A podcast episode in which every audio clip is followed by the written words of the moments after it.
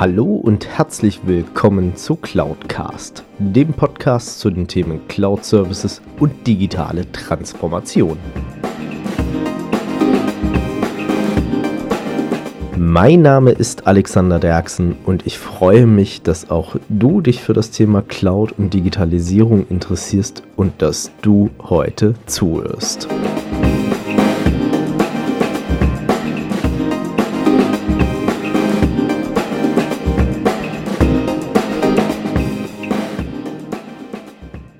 Ja, hallo zusammen und herzlich willkommen zu Folge 80 von Cloudcast.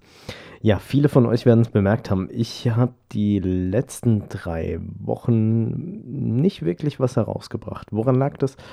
Ähm, es war einfach ein Stück weit der Zeit geschuldet.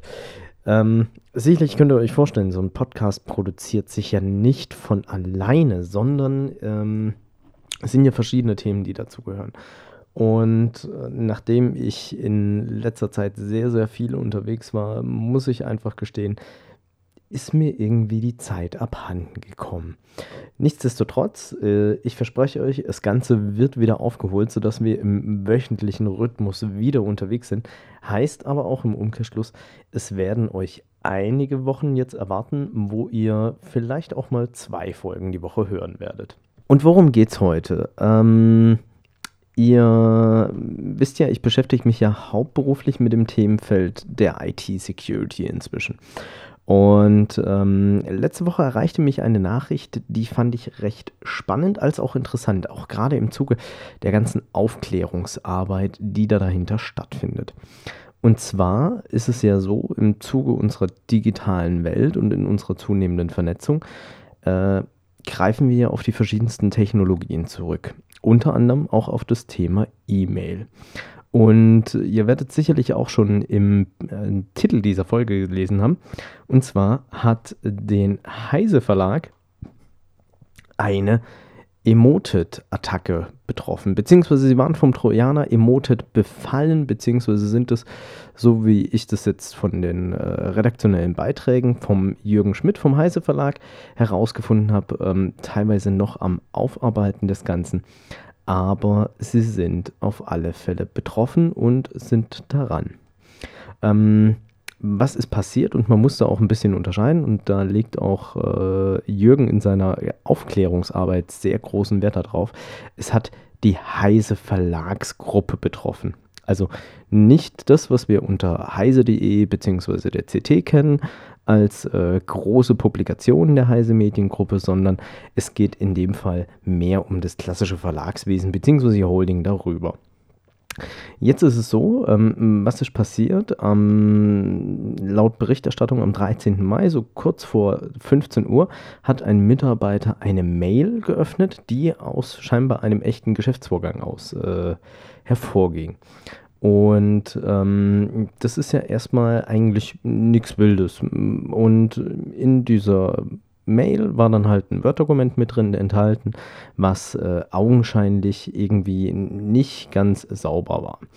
Und äh, der Mitarbeiter, der diese gefälschte E-Mail geöffnet hatte, wurde halt dazu aufgefordert, ähm, die mit entsprechend administrativen Rechten zu öffnen und kam diese Ausforder Aufforderung nach. Und danach konnte sich der Trojaner erstmal breit machen und äh, schlussendlich ja, sich in dem Netz mal ein bisschen umschauen. Aufgefallen ist das Ganze erstmal nur dadurch, dass ähm, ja, kleinere Infektionen stattgefunden haben. Weil Emotet als Trojaner bzw. Virus äh, lädt halt massiv irgendwelchen Schadcode nach. Ähm, in dem Fall scheinbar den Trojaner Trickbot, der hier zum Zuge kam und versucht damit erstmal das Netz weiter zu identifizieren, beziehungsweise sich auch so einen gewissen Überblick dann darüber zu verschaffen und immer mehr Kontrolle zu erlangen. Ähm, man hat auf diese klassische Virusattacke dann erstmal reagiert und hat die Systeme, wie es eigentlich jeder Admin machen würde, bereinigt. Also man ist mit dem Virenschutz drüber gegangen, hat geguckt, dass man die PCs sauber bekommt und dachte dann damit erstmal eigentlich alles soweit im Reihen zu haben. Man hat dann allerdings äh, im Laufe der Zeit festgestellt, dass es in den Firewall-Logs etliche Verbindungen gab, die zu Emoted-Servern zurückzuführen sind. Also Systemen, die bekannt sind, dass diese äh, auf diese Virusattacke bzw. auf diesen Virus zurückzuführen sind. Ähm, mm, das hieß dann erstmal für die Admins von Heise, wir müssen hier was unternehmen, also roter Alarm. Und ähm, es war dann auch etwas seltsam, weil man hat dann auch festgestellt, okay, äh, es gibt jetzt auch Zugriffe aufs Active Directory, also auf den zentralen Server, der die kompletten Zugriffsberechtigungen steuert. Und ähm, man hat dann erstmal versucht, schlussendlich die Verbindung zu kappen zwischen der Software, also dem Emoted-Trojaner und den äh, Servern, mit denen der kommuniziert. Weil schlussendlich ist es ja in dem Fall erstmal nur ein Einstiegstor. Dadurch, dass das allerdings dann ähm, sich eher als, ja doch im Laufe der Zeit als schwierig herausgestellt hat, weil schlussendlich ähm, der Trojaner ja mit ziemlich, ziemlich vielen Systemen da draußen kommunizieren kann, ähm, hat man sich dazu entschieden, erstmal wirklich alles abzuschalten. Also für den kompletten Lockdown. So dass äh, kein User, kein PC nichts mehr ins Internet konnte. Ähm, was dann hinzukam, natürlich, was Heise dann vollkommen richtigerweise getan hat, man hat Spezialisten hinzugezogen. Forensinger, Incident Response Spezialisten, Security-Menschen und so weiter, die schlussendlich äh, sich des Ganzen angenommen hat. Ähm, wie ist man dann damit umgegangen? Man konnte scheinbar ein paar Tage lang auf alle Fälle nicht arbeiten, beziehungsweise nicht so arbeiten, wie man es vielleicht gewohnt war, weil man konnte ja schlussendlich nichts machen. Keine E-Mails haben funktioniert, es ging nichts raus, es kam nichts rein. Ähm, und inzwischen ist man dazu übergegangen, zumindest laut Berichterstattung, dass man äh, die, das komplette Netz von Haus aus neu aufbaut. Und das ist natürlich äh, eine der größten Gaus, die man sich überhaupt vorstellen kann. Und ähm, was zeigt sich irgendwie daraus? Also auf der einen Seite, ähm, die Kollegen sind scheinbar immer noch daran, das Ganze wieder ans Laufen zu bekommen. Also man hat eine komplett neue Infrastruktur hochgezogen und migriert jetzt sukzessive die Daten von der alten auf die neue Infrastruktur rüber mit neuen PCs, neuen Servern, neuem Active Directory und allem, was dazugehört. Ähm, allerdings ist es ja ein sehr schwieriger Prozess in dem Fall, weil man muss ja gucken, alles, was man transferiert, muss zu 100% sauber sein. Ähm, Sicherlich muss man sagen, die Kollegen von Heise, die hat es noch, äh, ja, sie sind noch so an der großen Katastrophe vorbeigeschrammt. Denn ähm, schlussendlich, und ich finde es auch sehr erstaunlich, wie Jürgen Schmidt das Ganze dokumentiert. Ähm, Emoted äh, arbeitet in dem Fall so, dass der Trojaner erstmal massiv Schadcode nachlädt. Also er spielt die Einstiegstür, sozusagen den Dietrich für das Schloss und ähm, versucht dann nach und nach verschiedene Arten von Einbrecher reinzulassen. Einer, der vielleicht spezialisiert ist auf äh, elektronische Saves. Einer, der darauf spezialisiert ist, ähm, vielleicht versteckte Räume zu erkennen und so weiter und so fort. Und ähm, das ist ja das, was äh, schlussendlich das Ganze so gefährlich macht. Und ähm, die Angreifer wissen im ersten Mal nicht mal, dass ihre Software unterwegs ist, können sich dann allerdings im Umkehrschluss, wenn sie dann feststellen, okay, äh, eine Attacke hat ein Ziel entsprechend getroffen, einen großen Überblick über das Netz verschaffen und können dann auch entsprechend genau und detailliert sagen, wie kann ich jetzt gegen dieses Unternehmen vorgehen, um dann vielleicht auch einen wirtschaftlichen Erfolg für mich als Angreifer, also als Krimineller herauszuziehen. Mit äh, Erpressungsmethoden und so weiter und so fort. Wir kennen ja alle die Attacken von Petya etc., wo Daten verschlüsselt werden. Und ähm, ich kann natürlich dann auch gerade, wenn ich vielleicht auch administrative Rechte auf der gesamten Umgebung habe, mir natürlich Zugriff darauf verschaffen auf Systeme, wo ich auch gezielt Daten rauslöschen kann. Beispielsweise Backups der letzten vier Wochen. So dass keiner wirklich dann auch mehr auf diesen Stand zurückgreifen kann.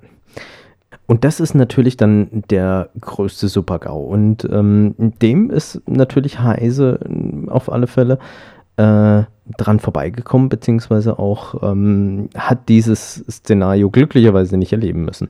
Natürlich, es war einige Zeit ein Ausfall, aber nichtsdestotrotz, äh, man konnte diesem Szenario entgehen. Und was zeigt das Ganze schlussendlich wieder auch auf? Ähm, Im Zuge der Digitalisierung und der grundsätzlichen Vernetzung, es bleibt mir in vielen Punkten nicht aus, ähm, verschiedene Leute mitzunehmen in diesem Prozess. Ich muss meine Mitarbeiter mitnehmen, dass die wissen, woran erkenne ich echten Content bzw. wahre Inhalte und woran erkenne ich falsche Inhalte. Wie in dem Fall so eine E-Mail.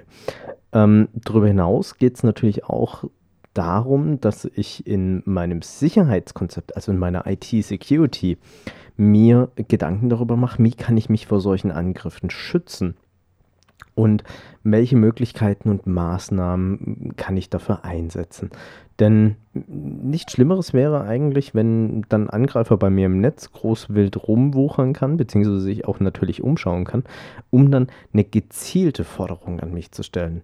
Jetzt ist natürlich so, wenn ich vielleicht ein kleines mittelständisches Unternehmen bin mit, ähm, sagen wir mal, einer Million Jahresumsatz und äh, die stellen dann mir eine Lösegeldforderung von vielleicht 10.000 Euro rein, ist es vielleicht schmerzlich, aber noch nicht so extrem schmerzlich, wie wenn ich im Bereich von mehreren Millionen unterwegs bin.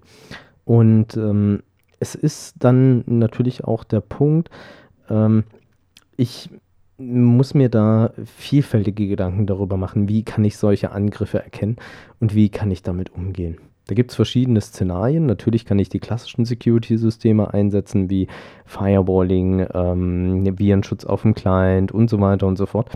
Oder vielleicht geht es auch dahin, äh, dass ich mir wirklich auch künftig Gedanken machen muss über ähm, sogenannte Honeypot-Lösungen. Also sprich Honigtöpfe, die ich aussehe, wo sich dieser Virus erstmal drauf breit machen kann. Klingt jetzt erstmal absurd, aber wenn ich so einen Honeypot in einer gekapselten Umgebung beispielsweise habe, dann kann ich auch sagen, okay, am Honeypot hat es zugeschlagen und äh, ich weiß, hier ist gerade was im Gange und kann natürlich dann auch gezielt einen Lockdown beispielsweise herbeiführen, beziehungsweise einen Shutdown und kann sagen, okay, jetzt schalten wir wirklich mal alles ab, bevor hier noch irgendwas in die Binsen geht. Oder ich sichere zumindest gewisse Teile, ähm, bevor alles in die Binsen geht. Und ähm, kann dann entsprechend auch Gegenmaßnahmen dann einsteuern mit, sei es dem Aufbau einer neuen Infrastruktur oder zumindest einer großflächigen Säuberung meiner Systemlandschaft.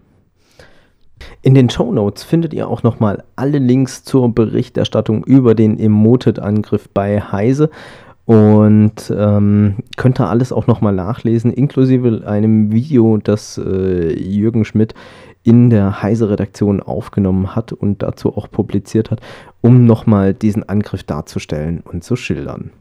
Aber natürlich interessiert mich auch eure Meinung. Wie seht ihr das ganze Thema? Ähm, hinterlasst mir gerne eine Rezension oder schreibt es mir in die Kommentare auf YouTube. Wie seht ihr das Thema Cybersecurity bei euch im Unternehmen Stand heute? Seht ihr, dass es eigentlich nur ein rein technisches Thema ist, wo es darum geht, irgendwelche Systeme zu beschaffen und äh, nochmal zusätzlich Firewalls und was auch immer zu äh, einzukaufen und zu konfigurieren? Oder seht ihr es auch so, dass es auch diesen menschlichen Faktor mit zu beachten gibt? Also sprich, meine Mitarbeiter müssen geschult werden, woran kann ich es erkennen? Denn schlussendlich sehen wir es mal ganz lapidar so. Ähm, hätte eine Software diese Entscheidung treffen können, ob sie den Anhang öffnet oder nicht und ähm, diesen weiterverarbeitet? Ich weiß es nicht, Stand heute. Wenn es wirklich so extrem gut gemacht ist, dass ich es als Mensch auch teilweise nicht erkennen kann, wie soll dann vielleicht die Software entscheiden? Und es kommt ja auch drauf an, ist vielleicht auch schon der Urheber dieser E-Mail, also sprich, in dem Fall war es ja ein Geschäftspartner, mit dem der Heise Verlag in Kontakt war, schon infiziert, dann kann es sogar sein, dass die E-Mail zwar vollkommen sauber zugestellt wurde und allen Regularien entspricht, dass das System sagt, ja, passt, aber im Umkehrschluss dann ähm, da halt ein infizierter Anhang da dabei ist. Lasst mich gerne wissen. Wie gesagt, schreibt es in die Kommentare, schreibt mir auch gerne eine E-Mail dazu an info at cloud-cast.de. Beides jeweils mit C geschrieben. Ich bin sehr gespannt auf eure Inhalte und äh, freue mich darauf auf die nächste Folge, die ich euch dann präsentieren kann. Macht's gut, bis dahin. Viel Erfolg bei eurer Digitalisierung bzw. eurer digitalen Transformation. Euer Alex Derksen. Wenn euch diese Folge gefallen hat, dann hinterlasst mir doch gerne eine Bewertung bzw. eine Rezension auf iTunes. Damit schafft ihr es, dass dieser Podcast noch mehr Leute erreicht und natürlich auch mehr in die Sichtbarkeit kommt. Ansonsten natürlich auch gerne teilen, liken und weiterempfehlen, je nachdem auf welcher Plattform ihr unterwegs seid. Oder ihr besucht einfach auch meine Webseite unter www.cloud-cast.de beides jeweils mit C geschrieben. Dort habt ihr dann auch die Möglichkeit, mit mir in Kontakt zu treten, gerne auch mit Themenvorschlägen oder Ideen zum Podcast.